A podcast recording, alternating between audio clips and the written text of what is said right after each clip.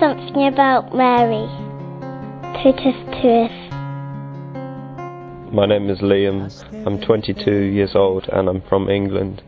And uh, Mary means to me a mother who um, calls me back to her son Jesus.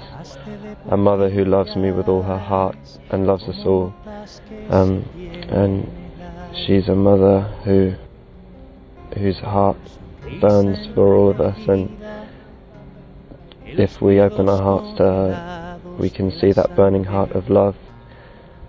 Mary means to me Jesus because she always shows me, she always takes me to Him, and um, I always think of her like um, the the way to Jesus uh, because she was with Him for 30 years of her life, and um, she means to me hope that I'll always be with Jesus because I know she's always praying for me that I'll always be with Jesus.